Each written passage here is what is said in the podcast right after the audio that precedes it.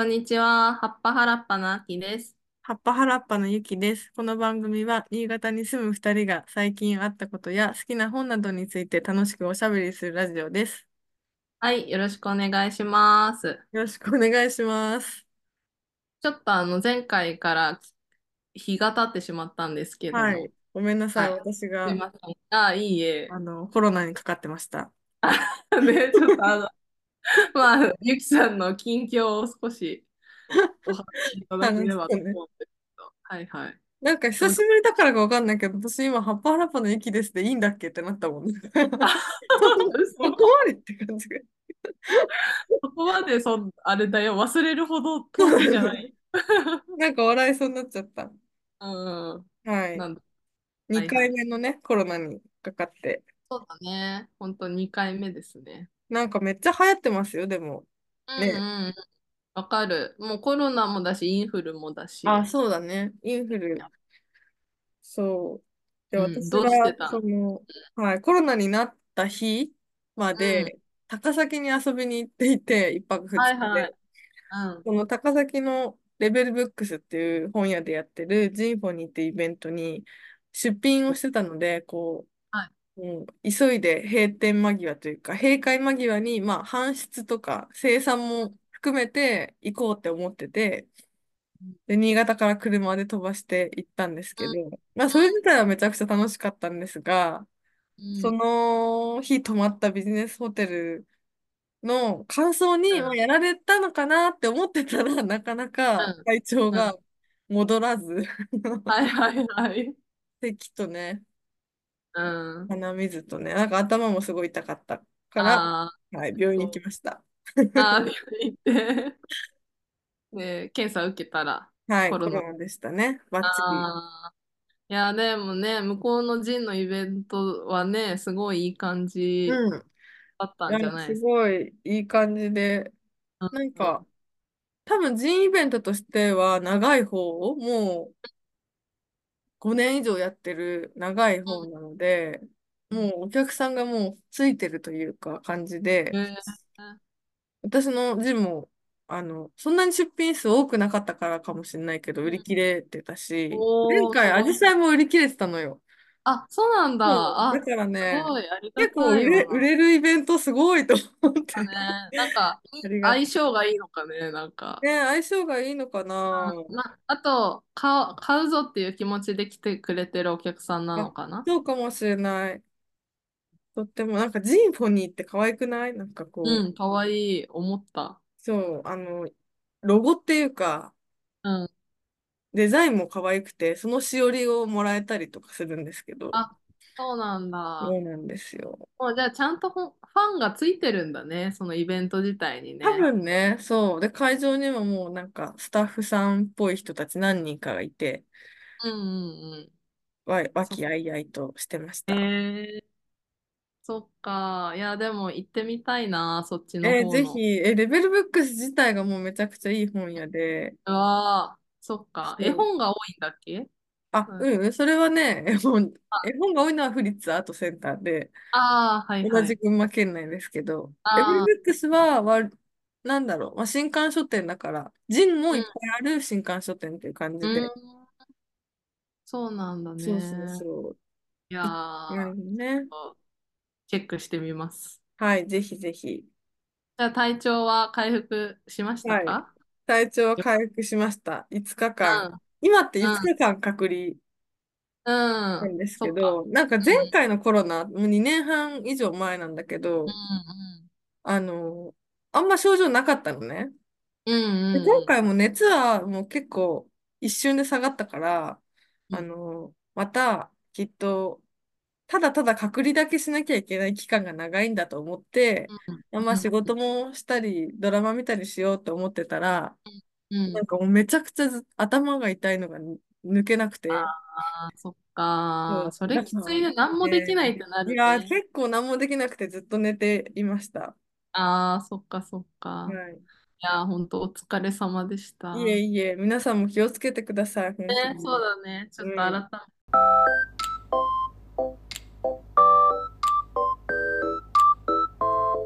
じゃあ今日は、はい。えー季久しぶりに、はい。えー最近どう？という雑談会をしようとはい。思います。はい。前回もね、いつ頃だったうん。かなあのー最近どうからの雑談会っていうのをやったんですけど、はい。結構これが人気だったという。そうなんですよ。なんでかわからないですけど。なんか視聴数、あ、ん？視聴数が一気に、そうそうそこれは多くてですう。ね、だねえ、から、最近どうって本当何のテーマ決めもしてないから、そうこちそうらとしてはね、本当にそう、そうな楽しての。るんだけど。うそう。ん。でもまあ、これも、そもそもなんか、その、原っぱラジオやり始めた理由としても、やっぱうん。私たち、最近どうから、こう、始め、はい。始まって、いろんなうん話をうん。するのを、まあ、こう、ラジオにできたら面白いね、みたいな感じだったので、うん。こう、初心に帰るみたいな意味もあるんですけど、はい。そう。まあ、ちょっと前回から期間が空いたので、最近のはい。私たちの話を改めて、できたらいいなと思っています。はい。ぜひ。そしすごい経ってるよ。5月だよ。えー、本当、5月か。さすがに近況変わってるよ。や、そうだね。すぐ、すぐモチベーション変わるからもうすな。ぐ変わるからね。そうそうそう。まあ、そうですね。はい。ちょっと、アキさんの近況をはいはい。さらっと言ってきますか？どうぞ。そうですね。私の近況で言うと、ちょっとまあ、皆さんにご報告みたいなあ感じにあ、もなるんうん。ですけど、ご報えーっ告恐怖と、症。はい。や、そうだね。恐怖を与えてしまうかもしれないんだけど、えっと、春に、えー地元岩手県に帰ることにしまして、あはい、あの新潟を離れることにしましあ、た。ああ、寂しあい。ーちょっとね、こう、普段から仲良くしてくれてる人たちには少しうん、ずつこう話をしていって、まあもう大体の人に伝えたかなっていうん、ううん、状況なんですけど、うん。まああの、そう、ゆきさんにはね、私の誕生日頃に伝えたうんりして、そうだったね。うん、びっくりそうでしたわ。した。ね、ちょっと驚かせてしまったなと思ってうん、るんだけど、まあ全然あの、私的にはすごい前向きな決断といううん、うか、ん。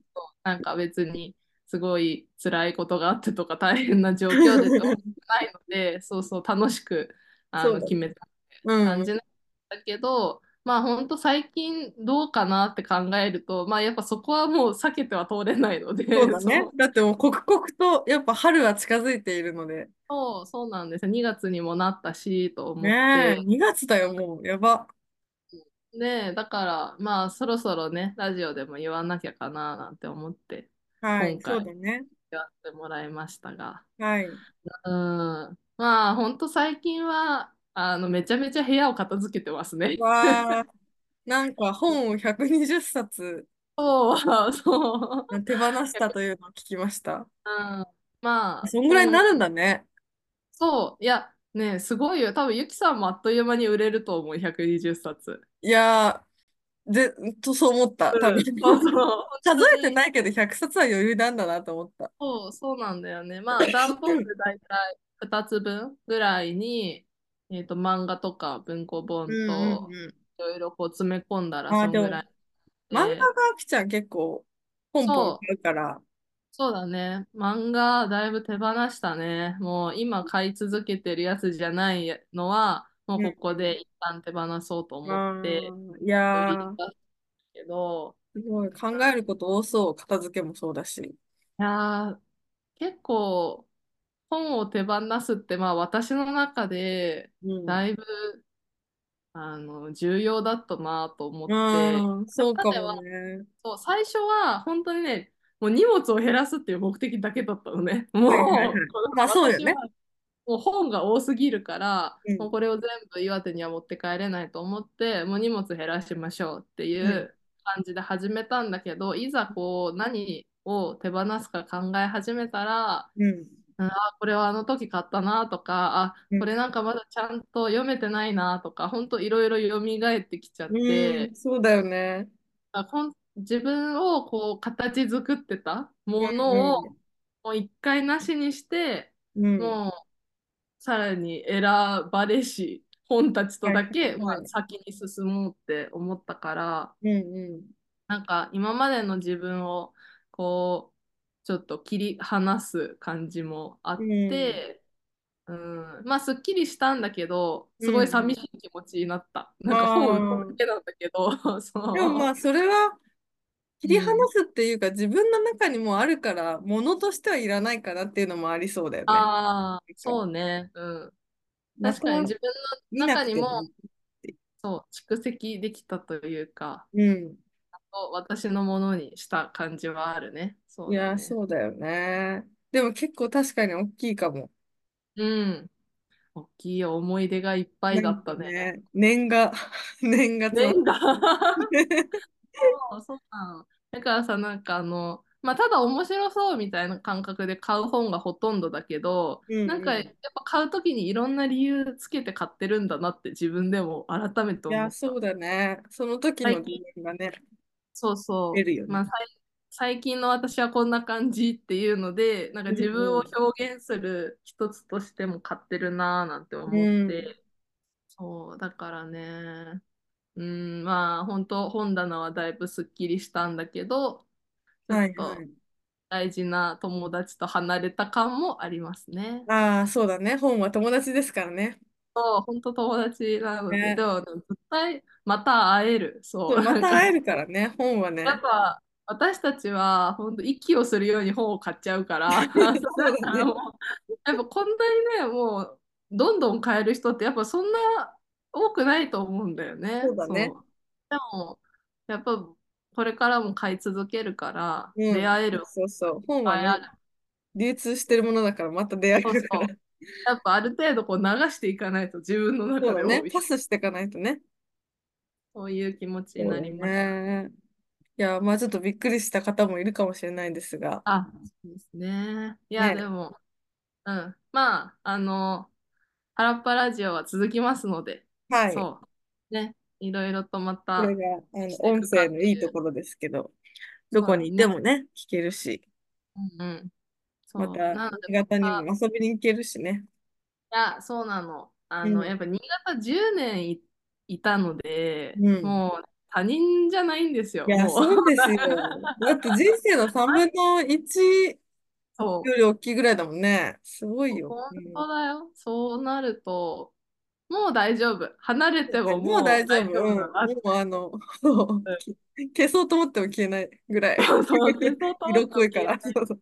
そう、それぐらいもう爪痕を残しまくっちゃったのうん。で、だからこれからもね、まあちょっと物理的。な距離はあるけど、うん。良い感じにみんなと仲良くしていきはい。たいなと思ってます。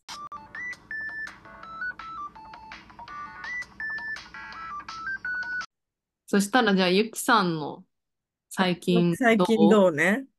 あ、はい。まあ、本当に最近で言うとマジでコロナで、はい記憶はい。が、記憶があんまりないんですけど、ちょっとで病み上がりで。そう、うん。社会でと断絶されていて、うなんうん。とこう、せっかく正月明けで、あのさ、正うん月ボケを、なんから通常モードに直って、よし、これから頑張るぞってなってたのに、うんうん。またコロナになって、止まっちゃった感じで。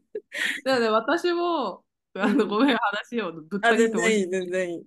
あの、5月、自分がコロナになった時も、うんうん。あの、ゴールデンウィーク明けに、もういっぱい遊んで、ささすがに仕事頑張ろうと思った瞬間にコロナになったから、もうなんか、また続いちゃって、一緒や。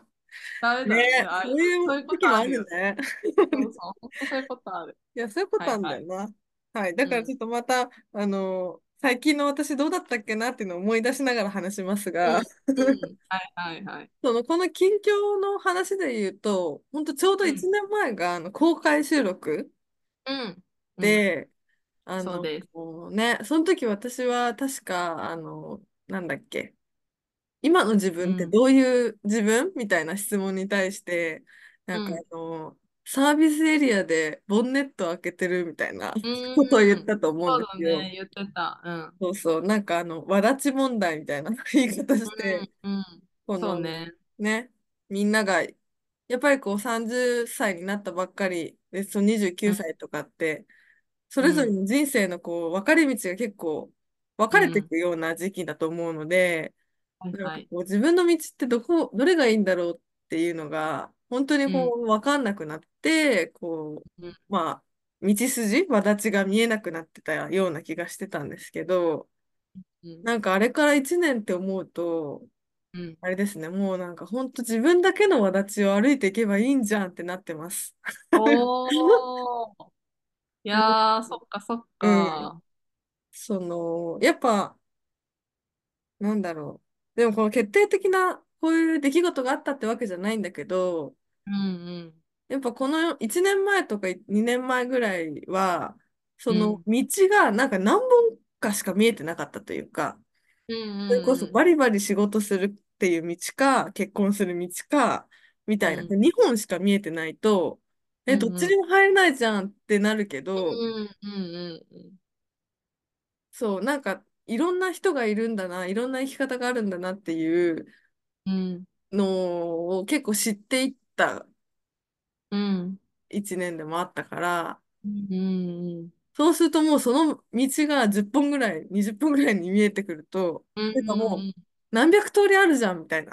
うんうん思った瞬間にもうか。私は私だけの道でいいんじゃんって思、思えた感じ。うんうんうんうんいや、めちゃめちゃいいじゃないですか。本当にニコニコしちゃう、そういう話。そうそうそそうだね。う。そえ、ででもさ、すね。まあ、うん。そう思えてすごくうん。いいなと思うんだけど、うん。うその、ん。そう思えるようになったのはさ、うん。やっぱりいうんろんな轍を見に行ったってこと？自ら。なんか、そうだね。なんでそう思えああ、たのそうだね。いろんなうん。轍を見に行ったりとか、結構意欲的にこう自分から見に行ったのかまあ、な。見に行ったの、見に行った、まあそうね、ちょっと年上の人たちの今までうん。知らなかった人に話聞きに行ったりとかっていうのもちょっとあっうん。たし、あとは何だろう、自分に起こったことが、うん。を人に話したりしたときに、うんなんか、うん、これ私だけのこの体験なんだなって思うことって結構あるっていうかさ、ああ、そっか。なんか、うん。その反応がね、思いがけずいい反応だったりももちろんして、あ、これ自信持っていいんだって思えたりもするし、うん。うん自分の体験の捉え方が変わったっていうのもあるかもしれない。ああ、うん。なるほどね。そうね。そうそうそう。いや、なんかすごいわかりやすい例で言うと、まあ、うん。一年ちょっと前にパートナーと別れたじゃないですか、私。うん。はいはい。で、なんか別れたって言うとさ、まあ、みんな、あ、悲しいねってなるし、まあもちろん悲しいんですけど、その別れ方も恋愛の仕方もさ、何百通うん。りあるなっていうのが、なんかうん。自分の強烈な体験を経て分かったから、うん。うん。なんか誰とも比べられないし、自分だけのもの、体験だうん。から、うん。あの、人生ってこういうもんなんだろうなって思ったわけ。ああ、そうなんだ。そっからね。そっかそうそうそう。そっか。例えばね、そういううん。自分の出来事はあ自分だけのものだなって思えることが、うん。うん。こう、唯一無二性を高めるっていうか、ああ、はいはいはい。やっぱ自分の唯一無二性を信じられるとだいぶ楽になるね。ああ、ん、そうだね。感じかな。そう、確かにその自分が生きてきた轍は、そうん、の唯一無二だって思えると、うん。なんか、まあ本当比べる必要がなくなるというか、そうそううんそ今まで見えてた轍じゃなく自分のがまず見えて、う。うそうす。ると他の人のもそういうことかって、やっとこう理そうそう解そう。つながるみたいな。で、きっと私には想像できない複雑なね、あなたうん、の唯一無二性があるんだろうなっていうのもちょっと想像できるっていうか、そうだね、うん、っそうだね。ていう感じで、うん。うんうん、いい調子になっているんじゃないかな。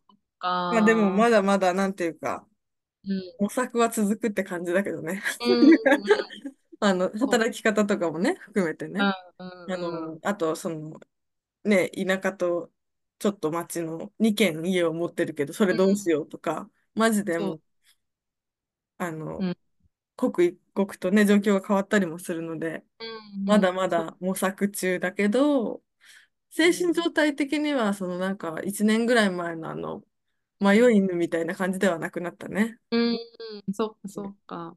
え、多分さ、その迷い犬状態の人ってさ、うん。今めちゃくちゃいると思うんだよね。その、まあ、うん今に限ったこうんとじゃないけど、まあ、うん。この多分ラジオ聞いてくれてる世代とかと多分迷うん。い犬ばっかりだと思うんですよ。はいはいはで、い。そういう時にじゃあ、うん。まあ、その迷いだった頃のうん。自分に今なんか アドバイスというか一言声かけれるとしたら、え、なん、なんて言うんだろうか。なんだろうね。なんか自分の好うん。きだなとか、やっぱ感動した、これに私は感動できるなっていうことに集中しようっていうかな。ああ、やっぱプール理論につな。がるよね。それは。プロ理論。やっぱ自分のね、方に向いた方がいいんだよ。なんて。ああ、そうだよね。そ確かに。いや、さっきから多分、この初めて聞く人には分かんない単語がめちゃめちゃ出てると思うんだけど、すいません、本当に。そうそう、あの、過去のを聞き返してもらえる確かにと、ね。あの、ボンネッど、トもね、あちこちオードリーワードね。そう、なの、ボンネうん。ットを開け、まあ自分の車体をこう、ね。確認するみたいな、何の要素で何でできてるかみたいなのをね、見つめるっていう。そう、そうなんだよね。で、まあ、わだちに関してもね、そう、そうだね。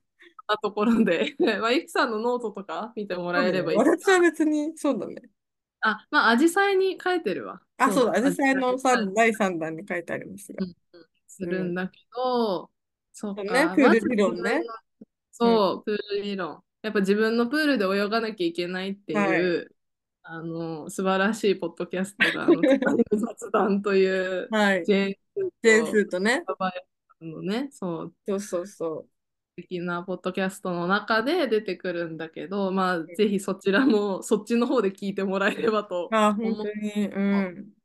そうだね。だからその、まあ、いろんな選択肢があって、うん。自分の人生唯一無二だって思う過程として、うんなんか、うんまあ、じゃあ今、迷い犬の人たちうん。が、うん。そこにこう、まあ、気づけるじゃないけど、そう思えるようになるうには、ん。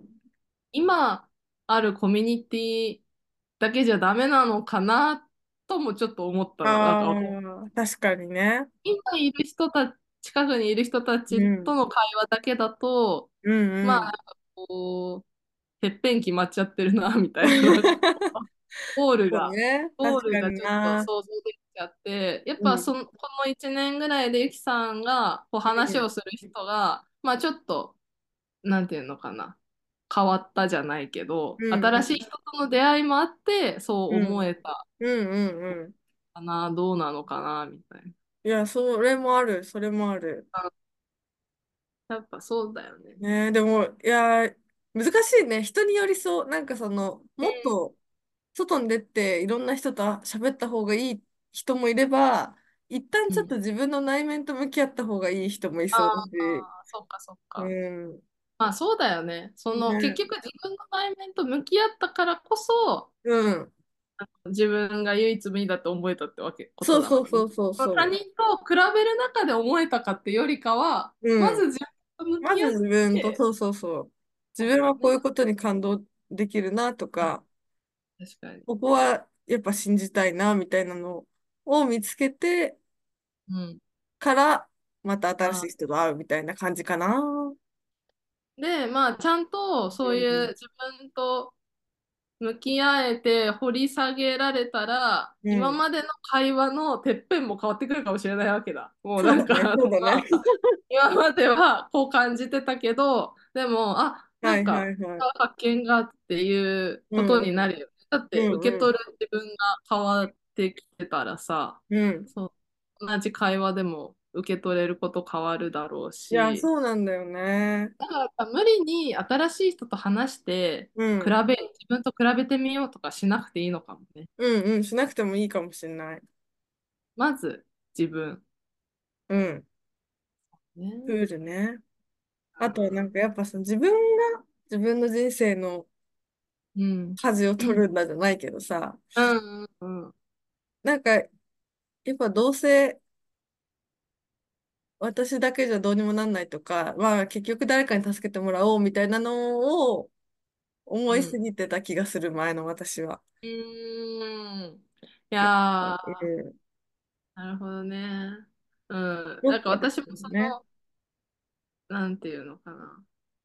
自分の人生をやっぱり自分でうん。決めていきうん。たいなってうん。最近改めて思っうん。て、うん。で、でもあの、でも決めるときには多分いうん。ろんな要素が入ってるから、うん。うん。結局私一人の考えというよりかは誰かの言葉だったり、あの本。のイメージだったり、あのドラマの雰囲気だったりみたいなのをうん。うん。で決めてるんだけど、うん。でも結局私が決めたって思いたいっていうのをうん。考えてたんだよね。で、うん。なんか、うん。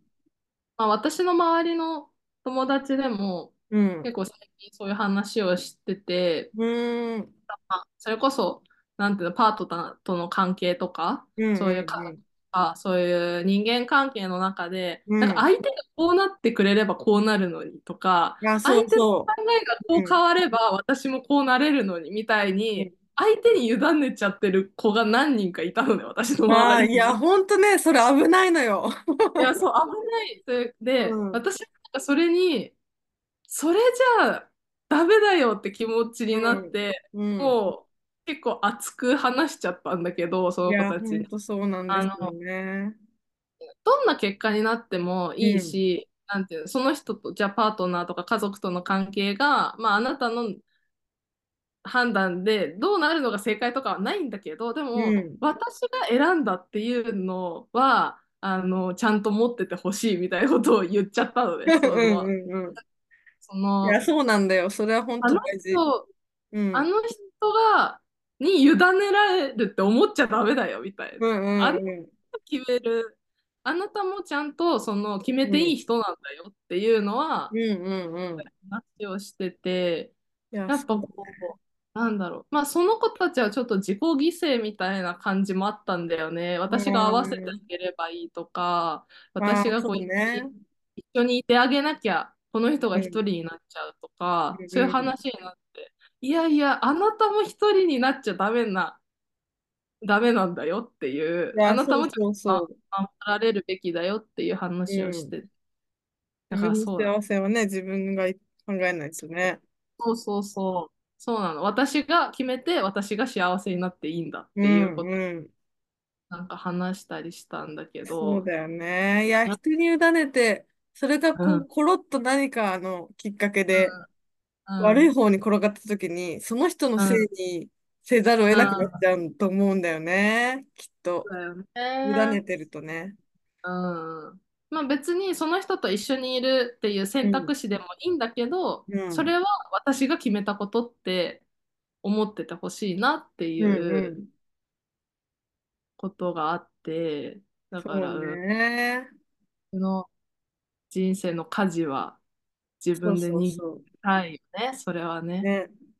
うやっぱでもん。そうなってくると、コントロールできる範囲がちっちゃくなるじゃん。やっぱ、うん。ああ、そう自ね。分がさ、自分のことだけね、になる。そうそうそうそうそう。まあ、コントロールうん。できない部分は、もうどうなってもいい。どうなってうん。も幸せっていうようにしておかないとうん。そういね。けないそうだね。から。そう。やっぱそこは本うん。当、なんか簡単に舵切れるとも思ってない、やっぱり。いや、そうだよ。すごで、い難しいと思う。なうん。んか自分で決めるから自分、なんか自分だけで決めればいいでしょってわけでもないんだよ。わけではないのよ。だからね、難しいの。自分で決めたから幸せになるわけじゃない。そうそう、そうなの、そうなの。うん。そうなんだよ。だから本当、いろんなことを考えて、うん。いろんな、うん、なんだろう、間を取り持ったりしながら、結うん局でもうん。最終判決は自分で決めてますみたいうんなうんうん。そうね。確かに。で、それでそ自分でちゃんと努力したり動いたことは絶対返ってくるから、う。あ、そうそう、そう。積み重なるし、そう、そうなの、そうなの。うん。それはもう、どうなっても未来にとっては糧になると思うんだようね。ん、うんそうね。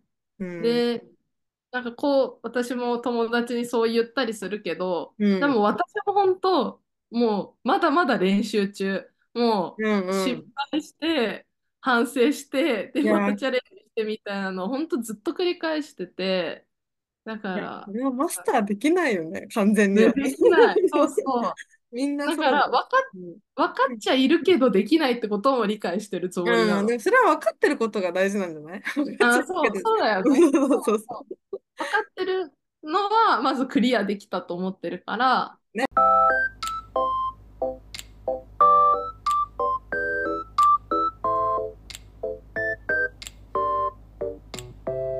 まあ、だいぶ変わったね。そう思うと5月の時から。そうだね。だいぶ変うん、わったと思う。でもやっぱり、その、波っていうかさ、うん、はあってさ、うん、あの、ふとやっぱり他者の評価軸のうん、自分に戻っちゃう時もあるっていうか、うん、うん、うん。そうね。そうなんだよね。だから完全にどっちかの自分になれたみたいなことはまあないようん、ね。ないない。そう、本当にない。うん。ね。結局、こう、自分で決めればいいんだと思ってても、うん、でも、一人じゃ生きていけないし、うん、誰かとつながって生きていきたいし とか、う本当思うん、と、うーん、なんか、あの人のためにとかっていう考えを捨てきれないよね。それは本当にね。確かに。てるから、あとあの人に認められたいとか分かってほしいとか、そういうのは。まだまだあるからね。わ、まあ別にね、悪い感情とも思わないしね、そうれは。ん、うん。ね、だよね。でそういうさ、なんかたまに自自信なくなったり、やっぱうん。まあ、なんかその自分で決めようみたいな自分とさ、対うん極にあるのはさ、自分がうん弱くなるっていうか、自信なくなうんるみたいな状態だと思うけど、うん、自信なくなる。うん。たまにある、あきちゃん。どんぐらいの頻度である？ああ、結局こうもう自力じゃ戻れないぐらい落ち込むことはない、あんまそうだよね。り。そうそうだよね。なんかどこかでこう、サバ、サバさ、じゃないけど、淡々と処理するみうん、たいなとこもありそうで、それはちょっと。羨ましいんだよな。まあ、それこそうん。前回のその近況報告から考えても、うん。もう仕方ないやとか、はいはいはもうい。諦めようみたいなのを練習してた気もする。そういう精神がね、そう、そうという精神を強くして身について、ているのか。そう、そうだよね。それは本当に前より強くなったなと思う。いいね。なんか仕方ないやって思った後はそんなに考えないってことだよね。そう、そんなに考えない。うんもうなんか全然違うことを頑張って考えようとする。吉沢亮の写真とか見てて、あ、確かになんかさ、そらせる、思考をそらせるみたいなのあるよね。そう、そらせ確かにる。ね。しえー何に向かって思考をそらせるかなそういう時。あー、えーなんだろう。それこそなんか美容、美容系とかいいかもね。なんか、あー、いや、あ、でも美容系は私ダメなんだあ、よ。あの、最近分かったんだけど、うん。やっぱ自信がない。その分野に自信が。ないもの私は自信ないけど。あの、なんか、そらせないよ。気をそらせない。自信のない分野はいまだにやっぱり落ち、落ち込むね。そのなんああ、なか、るほどね。そう、だから美容院に行って、そのうん。雑誌見てた時にもこんなに種類があって、なんか確かに、あれはちょっとね。して、本当何なのって気持ちがあって 嫌になったり、あと雑誌の文章こそ、うん。あの、エキさんはまた別のところで言ってたけど、あの、覚えてない言葉だなと思うの。記憶に残らない言葉はいはいだな。はいはい。残らないことはね。なんか、耳障りだけいいみたいなね。そうそうそう、そうなの。なんか、それだなと思ったりして、で、結局私はそっち頑張れないなみたいなのであ落ち込むことあ、もあるんだけど、でも、ね。それ以外の自信のあるところっていうか、やってきうんた、頑張ってきたみうん。たいな分うん野に関して。は、もう自信が結構ついたから、うんうんうん。そっちの方でちょっともやっとしても、うん。まあ、それはどうにかなるかっていう気持ちになれるなるほどね。そうはいそう。まあなんか。それこそ人間関係とか、なんか、私、まあ正解ないから、うん。得意になるってことないかもしれないあ、けど、なんか、うんうん。引きが、際がわかるというか、まあなんか、はいはいこれ以上はい。私が言っても無理だなとか、あここは別に私が調整しなくてもいいなとうんか、そういうのはうんうん。スッて確かに。いや。それ、でもさ、めちゃくちゃ鬼強だと思うんだよね。なんかそうそう。確かに、あの、楽しく、全く楽しくないとは思われないよねっていうさ、なんかあ、変な自信あるよね。わかる。それは本当に、あの、ある程度の、うん。あのパフォーマンスは見せれると思って。そうそうそう。でも別に爆発させる自信はないんだけど、もう。最低ラインはもう絶対大丈夫って感じだよそう、ね。そうだね。そう。だから、まあ、私と話してよかったなって思っうん。てもらえるだろうってい。う、とてつもない自信はあるから、そこに関しては、なんか満たされてると思う。そうだね。あ、でもそれは本当に今までの、やっぱ友達関係とかがうん。良くしてもらってたからだと思うな。なんそうか、かもしれない。はいね。うん。でもちょっと自己開示の話に戻っちゃうけどさ、あ、うんうん。なんかわ、あの、あきちゃんとの会話もそうだけど、比較うん的、なんか対話っぽいっていうか、うんうんなんか、あの、真面目、まあ、見る人によっちゃ真面目な話というか、こういう時ってどういうふう、こういうふうに私感じるんだけど、あなたどう？とか、なんか結構内面の話とかするじゃないですか。うんうんなんか、そのコミュニケーションが結構普通になってきちゃって、ああ、はいはい。でも自己開示そんなしたくない人も。しないコミュニケーションが得意な人もいるじゃないですか。それを私もちょっと身につけないとなって思ってる。なんか、そうだね。確かにうん、その自己開示のないこ会話がなんか無意味な気がしちゃうとさ、結構うん、辛いう、その、辛いし、なんか拒否されてるってちょっと一瞬思っちゃったりして、ああ、そういうわ。けじゃないんだなって、後で思ったんだよね。そうだね。別に嫌なわけじゃないうん、けど、そうそうそう。自己嫌な感じじゃなくて、余計なこと言ってないだけなんだけど、みたいな、なんていうの？必要最低限の会話っていうあだけなんだけど、なんか、あ、はいあれ、心開かれてない？嫌い？みたいな。ひととに、嫌い？ってなっちゃうの。よくないなと。もうね、いろんなのすっ飛ばしてね。そうそうそうもう、うそうそう。ん、そうかもな。うん。こう、私もゆきさんもさ、まあ、あの、私がこんだけ喋ったんだからそっちも喋ってやみたいなのはそんな思わないじゃん、なん思わない思か。わない。全然思わだ、ない。だからこそ、うん。なんか、あっちに絶対自己開示してほしいなんて思ってないんだけど、うん。でもなんか、だからこそ申し訳ないなとも思うんだよね。このこっちあが、あ。めちゃめちゃ自分をオープンにしちゃって話したいや、そうだ時に、よね。向こうはそんな受け取る気なかったのにガンガンこっうん。ちに話されちゃって、で、うん本当はうん。なんか天気の話とか、それぐらいで済ませたかったのに、なんかそんうん。な話したくなかったのかなみたいに思うと、一う気に申。し訳ねえってなって。それでは反省しちゃうのかもね。そうかも。ちょっとそうん。の量は調整できるようになろうって思った。そうだうん。ね。なんか、うん。友達にはね喋ってほしいなと思っちゃうな。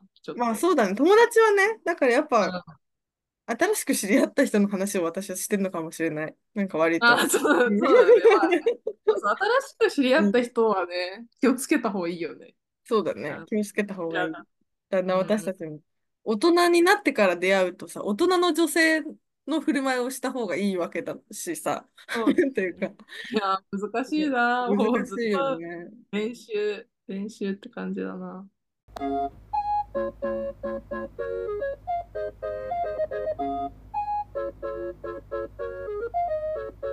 また戻っちゃうけど、その隣の雑談がすごい私あ、はここ、うん。この1年というか、で出うん会えてよかったなと思ってうて、で、そんうん。の、なんだろう、まあ、いっかとか、もう仕方ないや、みたいなきいう、なんかそういううん精神は育てたんだけど、うんうん。逆になんかもう言語化するのがめんどくさくなったり、なんかもう、はい。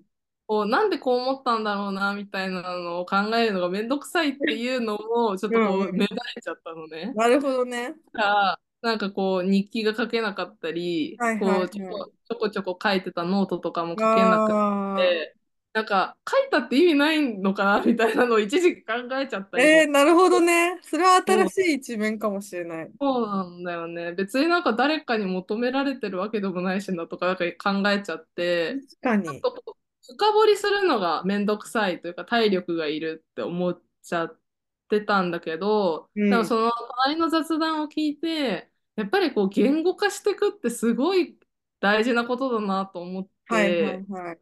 で、やっぱ結局こういう対話が好きだかうんら、うん。あの、こうやって私たちも原っぱラジオやったり、こう、時々こう、ジンとかでこういう文章を書いたりするうん。人として、やっぱうん。そういう人であり続けたいから、うん。だからやっぱ言葉にするの諦めちゃダメだみたいな、めんどくさいからダメだと思って、あすごい。よかった。回回復してきた。そう、回復なんか、してきた。だって前は、前はね、あきちゃんは感情の言語化の権下だったもんね。どっちそう、かそう、いうと。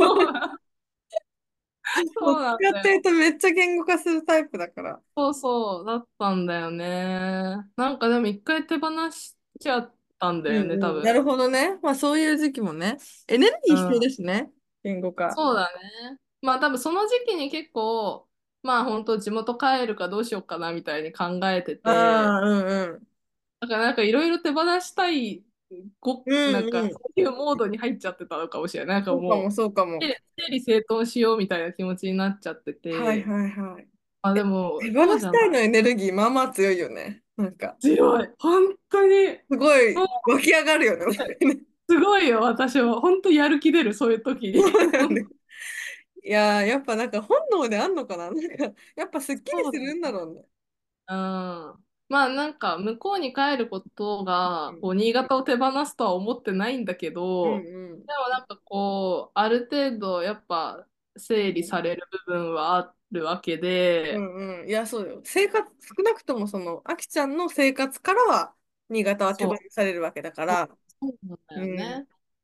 だからね、やっぱその時のエネルギーに吸い取られてたね、いや、吸い。取られるよ。だからなんかちまち悪い意ま、味でも。うん。そう、だからちまちま考えてらんねえってなったんだろうね、いやいや、そう。だよね。だってこう、もう、大きなね、そういうものがあると、そうそうそう今までは些あ細なこう変化に敏感だったけど、うんそうだね。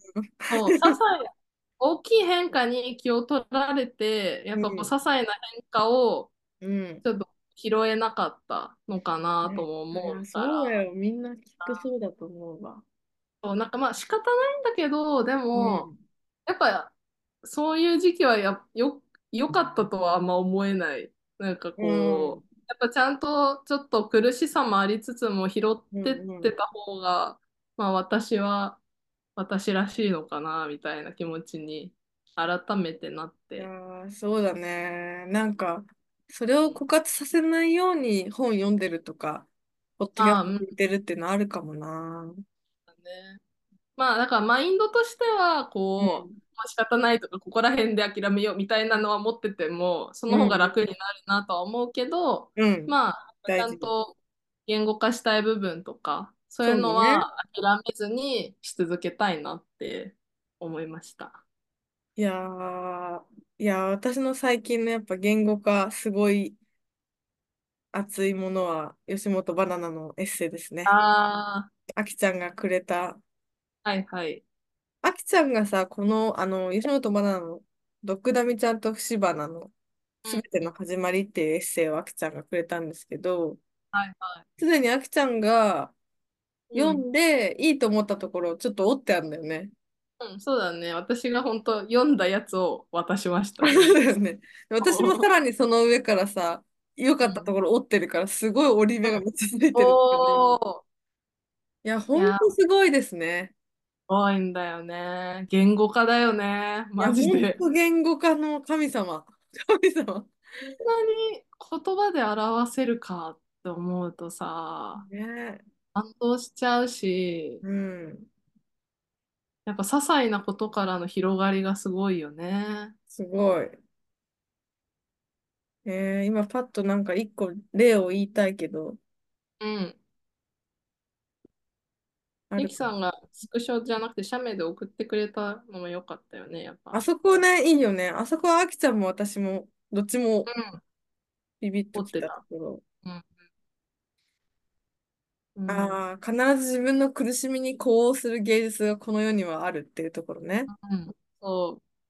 それだけでなんて世界は救いに満ちているのだろうと思いますって続くんだよ。いや文庫本でこう2段に、さらに2段になってて、だいぶ分量が多いんだけー、ど、うん。え、全然楽しみ。ごくごく飲むように読めちゃうのいや本当に素晴らしい、吉本バナナ。あ、アイデンティティクライシスについても書いてますあ、ね。そうだね、書最後の。方で。ねえ。うんうん。アイデ、あれ？アイデンティティクライシスじゃないわ。あの、私たちうん、が話題にしたの。クォ、なんだ、クォーターライフあクライシスだ。そうだ。まあ似たようあな、似た、似たような感じだけど。似たようなもんだけどね。なんか本当にあの力が湧いてくるので、ぜひおすすめです。そう、そうなんです。なんかエッセイとかあんま普段読まない人でも読める気がするんだけど、なんでだろう、これは。なんか日常すねぎるのかな。えでもなんか、まあ私とあきちゃんの好みと相性もありあ、そうだけどね。あやっぱ好み、なんだろうんうね。ぴったりあったの。ただ優しい。それこそ、ただ読み心地がいいエッセイではないじゃないですか。ああ、そう思います。うん。ね、スルスル、あの、うん。うん楽しく読めるっていうわけでもうんないというか。うんうん。そうね。笑えるって感じでもないしね、そうそうそう別に。そう。で、そうだ本当。日常の些細なことが書いてあるページもあれば、なんかもう、はい それが正しいうん。よなって思う、うん。なんか、刺す、刺してくる言葉が書いてあるとって。ね。うん。結構残酷なこと言ったりするしね、ちゃんそうと。だね。あ、そう、なんかちゃんと言い切ってくれるから信頼に値する感じがする。そうかも。なんか優しい光の部分も、本当にうん、真っ暗な部分も、うん、こう書いてくれる気がするから、そうだそれがね。読み応えあるって思えるのかもね。ー、すごいうん。人だ。はい。言語化の本当にね。はい。ガね。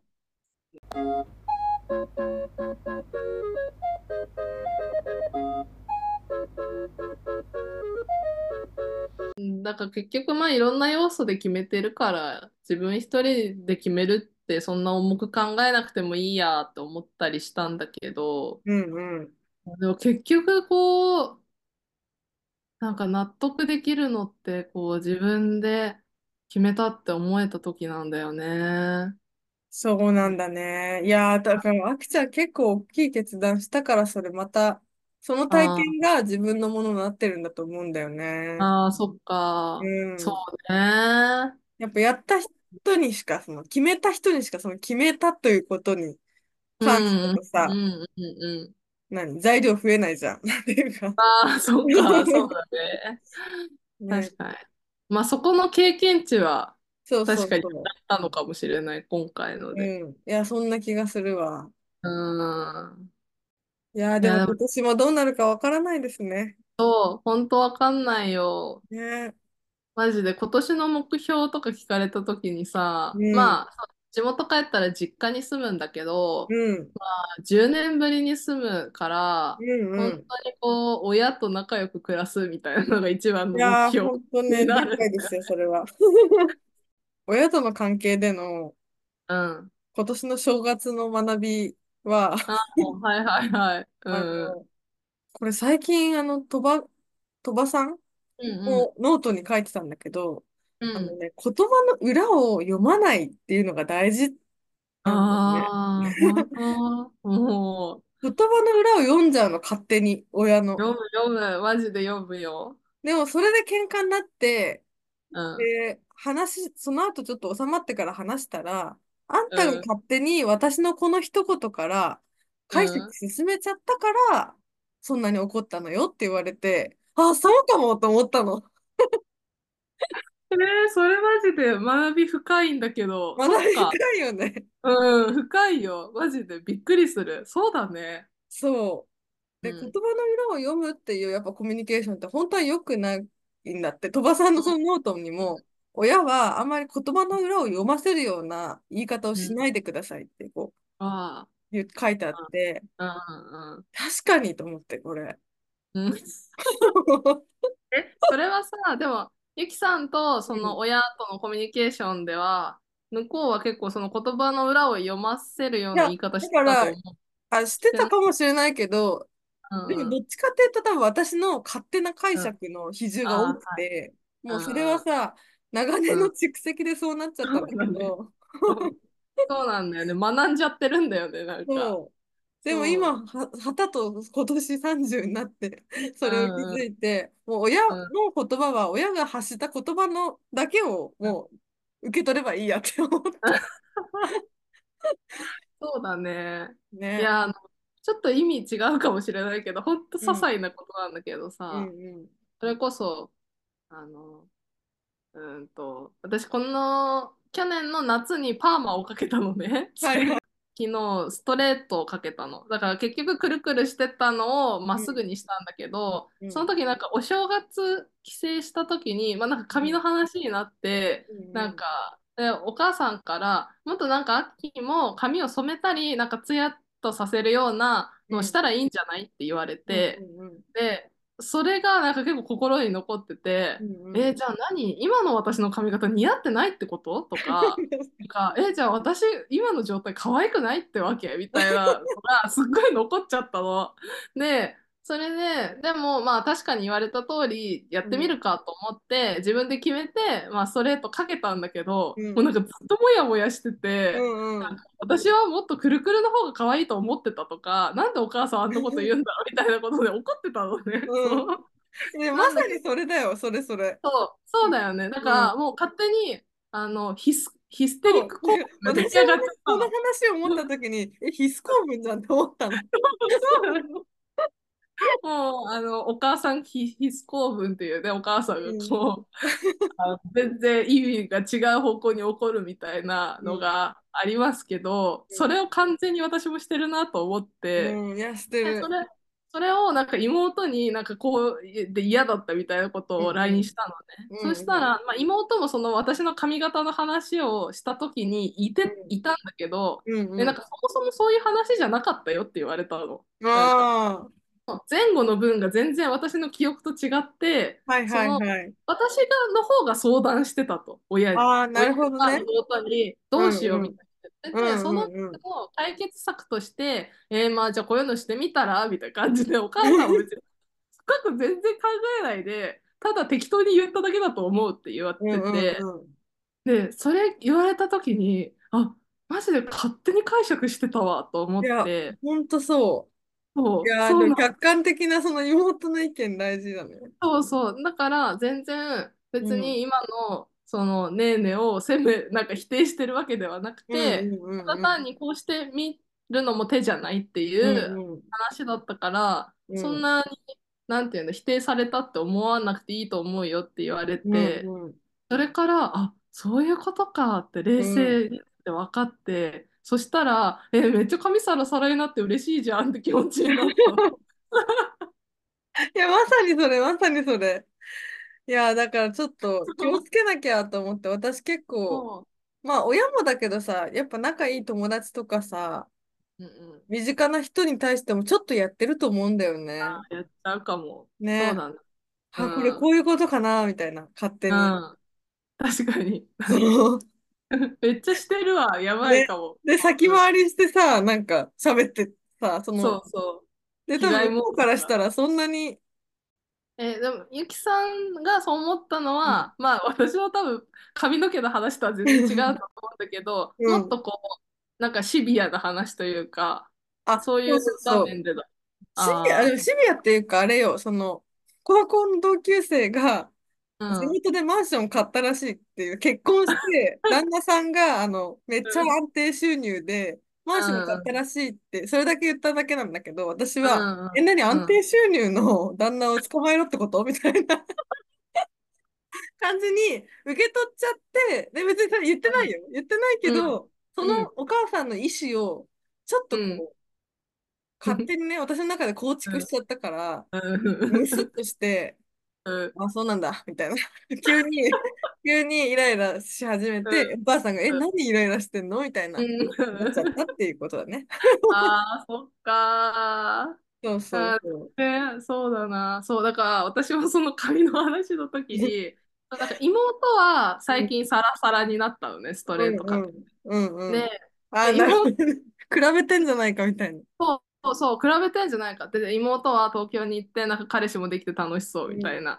でもなんか私は田舎にいて、全然彼氏もいなくて、かわいそうみたいに思ってんのみたいな感じで。もうやばい。やばいよね。自分の中に作りすぎなのよ。そうそうそう、本当にただ、ただ被害妄想膨らまして、うん、そんなこと一言も言ってないんだよ、ね、そうそう、一言も言ってないし、多分思ってないのよ、別に。思ってもないのに、うん、そうなの。だから、そうなんだよね。本当必須公文がね、うん、すぐやっちゃうやばい、マジで。いや、これ結構共通だったね、今ね。そうだね。ホットな話題だったね。いや、本当に気をつけようと思って、はい。そうね。いや、そのまま受け取るってね。そう、まあ、そのまま受け取る。多分大人のコミュニケーションって意外とそうなんじゃないかと思って。ああ、はいはいはい。そのまま受け取って、うん、それ以上変に膨らませないというか。うん、そうだね。なんかこう、うん、行間を読読みすぎちゃうのかな、勝手に。そうか、察しすぎなのかな。察しすぎちゃう。うん、そんなかな。そんなところですかね。すいません、はい、今日は取り留めなく、でも思いついたことから話をして結構楽しかった気がします。うん、うん、いや、楽しかった。まあ、また環境が変わってちょっと受け取る気持ちも変わると思うので。そうだね。まあちょっとそれは楽しみだなぐらいに思っておきます。うん、はい、楽しみだなぐらいに思って。うん、そうですね。はい。ちょっとまああの突然の報告になってもうあれだったんですけど、まあまたこれからのことはねちょくちょくこうラジオで話せるかなと思うので。はい、そうですね。多分早速次回ぐらいにまあ、うん来春から、うん、来春じゃないんだもう今今年の春か。ああ、そうね、春からのね、あの、ラジオのやり方とかちょっとお話ししたいと思います。うん、はい。はい。じゃあ、この辺でこの辺ですかね。ます。はい。皆さん体調に気をつけてお過ごしください。いや、本当に体調に気をつけてください。元気に過ごしましょう。はい。はい、それでは、葉っぱはらっぱでした。バイバイ。